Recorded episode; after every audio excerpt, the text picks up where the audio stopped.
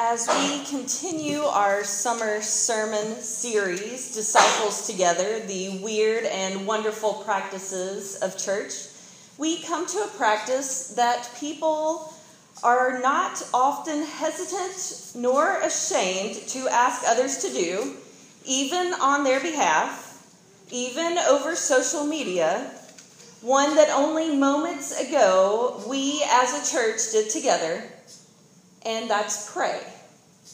Many of us will keep those requests that we heard on our hearts, on our minds this week.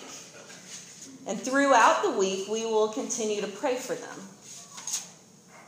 Praying is something that we do communally, together. It's also something that we do individually. In our text today, Jesus is teaching the disciples how to pray. Now, the notion of the disciples not knowing how to pray may strike you as odd, but as with everything in life, we don't know how to do something until we're taught. Some of us were taught at a very early age how to pray. Chances are, if that was you, you learned a simple prayer that you said over and over again, perhaps each night before you went to bed. That's how you learn, especially for children. You learn by repeating and saying things and doing it over and over again, learning the rhythm of a prayer, learning how to connect with God and communicate with God. As Bonhoeffer put it, prayer does not mean simply to pour out one's heart. It means rather to find the way to God and to speak with God. It seems simple. It is simple. Yet praying can be a very intimidating time for people. I've shared with you before that I didn't grow up going to church. I began going to church when I was in high school, and I remember several things about church being intimidating. Flipping through my Bible, not knowing where the scripture for that day was located, was intimidating not knowing how much communion bread to take when the plate was passed was intimidating. And when the pastor asked for someone to pray, and everyone looked around hoping they would not be called on, the mere possibility was intimidating. Just like the disciples, it wasn't something I had ever been taught. The more I learned about prayer, the more I realized there were no set rules. People prayed in large groups, small groups, and individually by themselves. Prayers were said out loud, in silence, and even written in journals.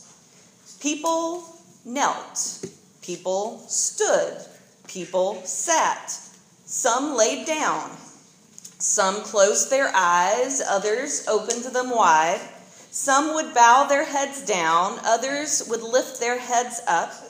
Some would fold their hands together, others would lift their hands to the sky. Prayers were said before meals and trips, during services and weddings, before tests and competitions, as well as after. Some people prayed solely for others others solely for themselves. Some said they were talking with God. Some said they were listening for God. Indeed, this is a weird and wonderful practice for disciples. On your bulletin cover this morning, you'll notice a familiar photo of prayer. The picture is entitled Grace. It was taken in 1918 by Eric Enstrom. Enstrom was a photographer in Minnesota who wanted to take a picture that would show people that even though they had to do without many things because of the war, they still had much to be thankful for. As it happened that day, a peddler trying to sell food scrapers knocked on his door. He looked at the gentleman, who he thought looked rather saintly, and he didn't have any hard lines going across his face. He asked him if he would pose for a picture while he was there. On a small table, Enstrom placed a family book some spectacles, a bowl of gruel, a loaf of bread, and a knife. Then he had the peddler, Charles Wilden, pose in a manner of prayer, praying with folded hands to his brow before partaking of a meager meal. To bow his head in prayer seemed to be characteristic of this elderly visitor, Enstrom recalled. For he struck the pose very easily and naturally. And as soon as the negative was developed, he knew he had something special. A picture that seemed to say to the world, This man doesn't have much of earthly goods but he has more than most people because he has a thankful heart. I find that story fascinating. Both that this photo that was taken in 1918 had so much thought and detail put into it, and that this picture that was taken nearly 100 years ago is one that has been replicated over and over one that you will find in households and public buildings, restaurants across our nation. This picture has given hope and perspective to many. Prayers seen today in the media often represent different stories, some the same, but often different. We see athletes kneel in the end zone never knowing exactly what their prayers are about, if their prayers are solely for themselves, or if they're simply praising God for the ability to do what they've just accomplished. In movies, movies today, they love playing off of our insecurities, especially the insecurity of public prayers. There are dozens of hilariously funny movie clips about people praying in public. One that I find humorous from the movie Meet the Parents. Greg is meeting for the first time his girlfriend's parents when his girlfriend's father asks him if he will say grace before their meal. Greg, being Jewish, doesn't quite know how the prayer is supposed to go, but he takes on the task, says, Of course, I can do that. I've, I've done that lots of times. He doesn't quite know what to say. He fumbles, makes some incoherent mumblings, and eventually ends up quoting the song day by day these three things I pray. He continues throughout all the verses that he knows, and then abruptly says, Amen. To which her father says, That was very interesting, Greg. we laugh at these clips. We know that feeling of fear, that fear of embarrassment there's truth to it. We've experienced it. And we're all afraid, deep down, of what others might hear in our own prayers. I'm convinced that we are our most honest selves when we're praying. There's no room for baloney when you're talking with God. God knows you, knows your heart, you know what is inside of you, what you honestly think and feel. And when you're in prayer, it's a true reflection of who you really are, your true self. And that vulnerability within your prayer can be scary. We might not be ready for others to know our true selves, to hear our thought processes, or to be able to figure out how our relationship with God is doing based on that conversation of prayer. And yes, you will find that your prayer life is directly affected and influenced by what's going on around you, as well as your relationship with God. If you're upset with God, your prayers will reflect that. If you're scared and fearful of God, your prayers will be reflective of that. If you're at peace with God, if you're happy with God, even if you're feeling distant and alone, separated from God, it's all reflected in your prayers. Prayers are personal, they're not just talking to someone in prayer, but it's allowing others to hear that prayer at times. It's like we're eavesdropping in on a personal phone call.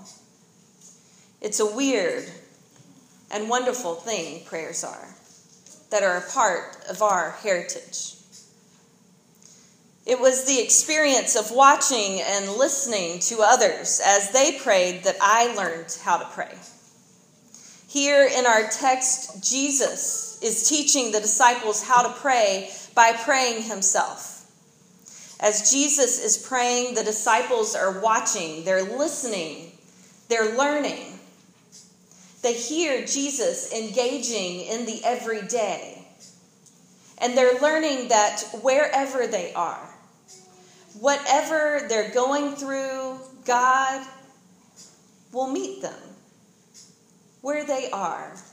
That God is listening to them as they talk, as they sit, as they sing, whatever form of prayer they are taking, God is with them. Why do we pray? Why is prayer something that we as disciples do together? It's how we stay in relationship with God. It's how we get to know God and how God gets to know us. And just like any other relationship, there has to be communication. Prayer is our communication with God. The more we pray, the closer we are to God. The more we pray as a community, the closer we are to each other as a community. There will be rough patches, yes, just as there are with any relationship. But communication is how we get to know each other better. And as disciples, it's one way that we care for each other and love each other. One of the best ways for us to learn things is by doing them ourselves and practicing them on a regular basis. After Jesus taught the disciples how to pray, they began practicing their prayers. They worked on praying and on their relationship with God. In Acts 1, verse 14, it tells us that after that, after Jesus had left, that they, the disciples, were constantly devoting themselves to prayer. Prayer together with women, including Mary, the mother of Jesus, as well as Jesus' brothers, they devoted time to prayer. Prayer is a great spiritual discipline.